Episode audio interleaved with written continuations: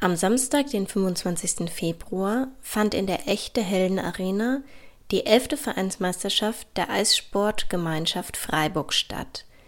Am Wettbewerb nahmen 20 Läuferinnen im Alter von 7 bis 18 Jahren in acht Leistungskategorien teil. Vor dem Wettbewerb wurde die Eislaufschule für Emilia vorgestellt. Diese wurde im Oktober 2022 gegründet. Sie trägt den Namen der Eisprinzessin Emilia Zimmerer, die 2022 verstarb. Um nicht nur Emilias Namen, sondern auch ihr Gesicht in Erinnerung zu halten, präsentierten die Läuferinnen ein Foto von ihr, das später auch bei der Siegerehrung vor dem Treppchen stand. Wenn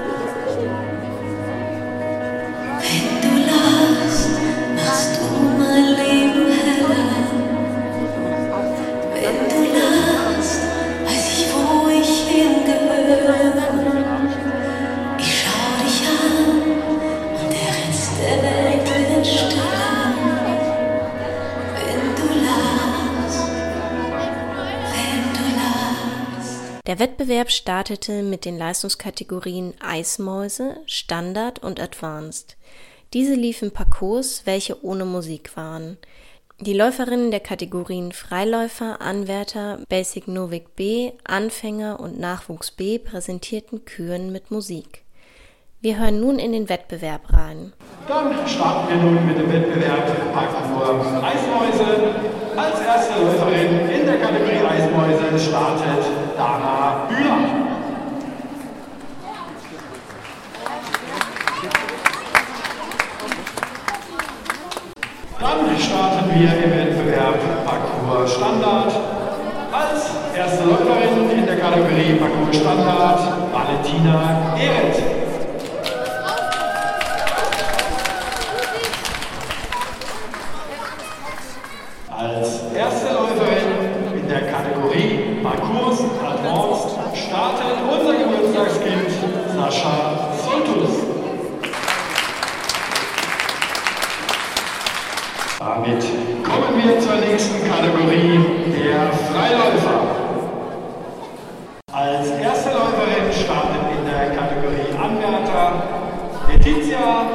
Yeah.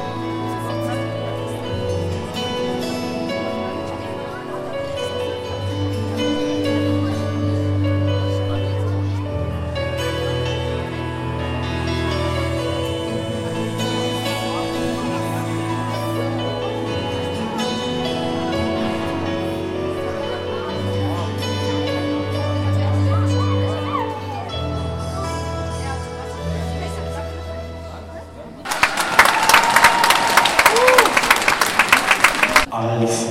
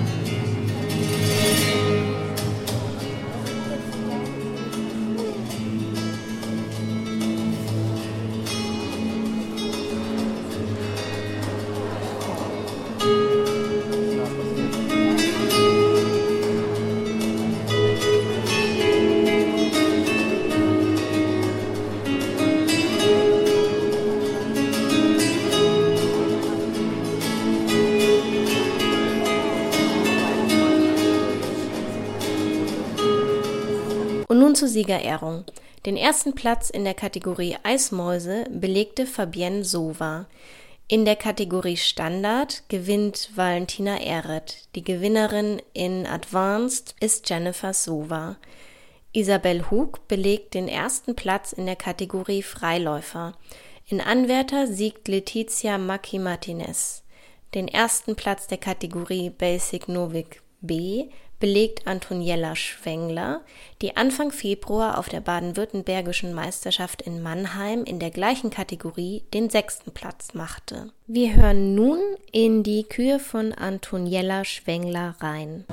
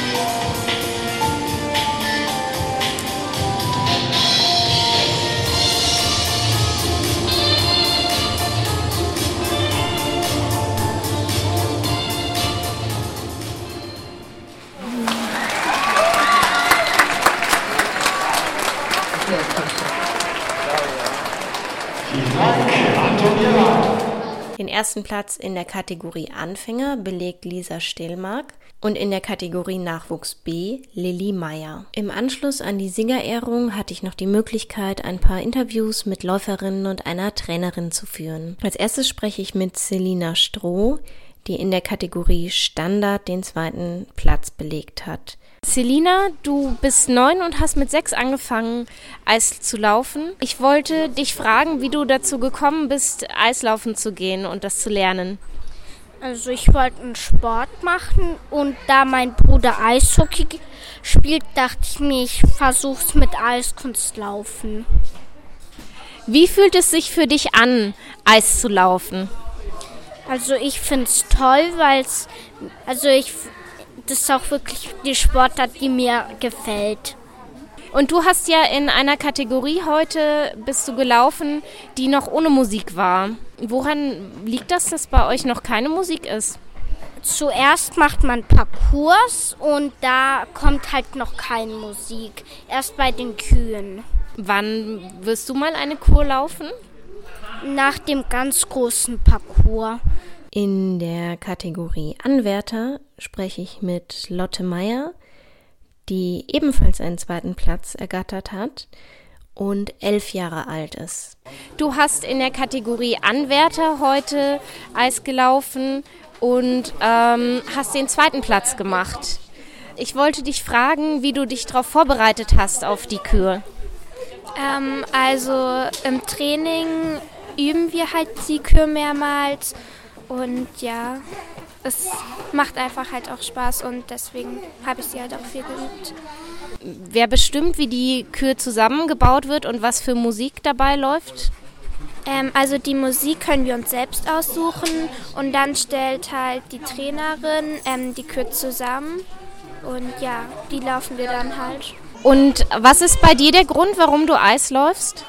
Ähm, es macht halt großen Spaß und ja, ich mache es einfach total gerne. Wann hast du denn angefangen? Ähm, ich bin mit sieben in den Kurs gekommen und dann mit acht in den Verein. Und nun einen kleinen Einblick in die Kür von Lilly Meyer. Als nächste und letzte Läuferin unserer Vereinsmeisterschaft startet Lilly Meyer in der Kategorie Nachwuchs B.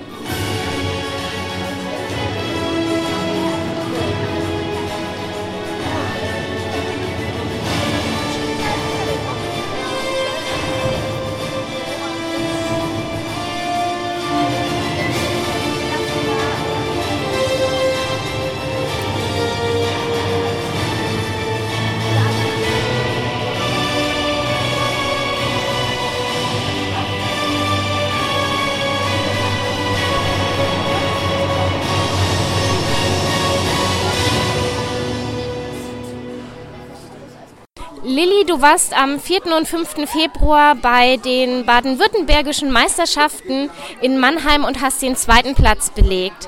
Und heute warst du in der Kategorie zwar nur alleine auf dem Eis, aber hast trotzdem eine großartige Kür uns gezeigt.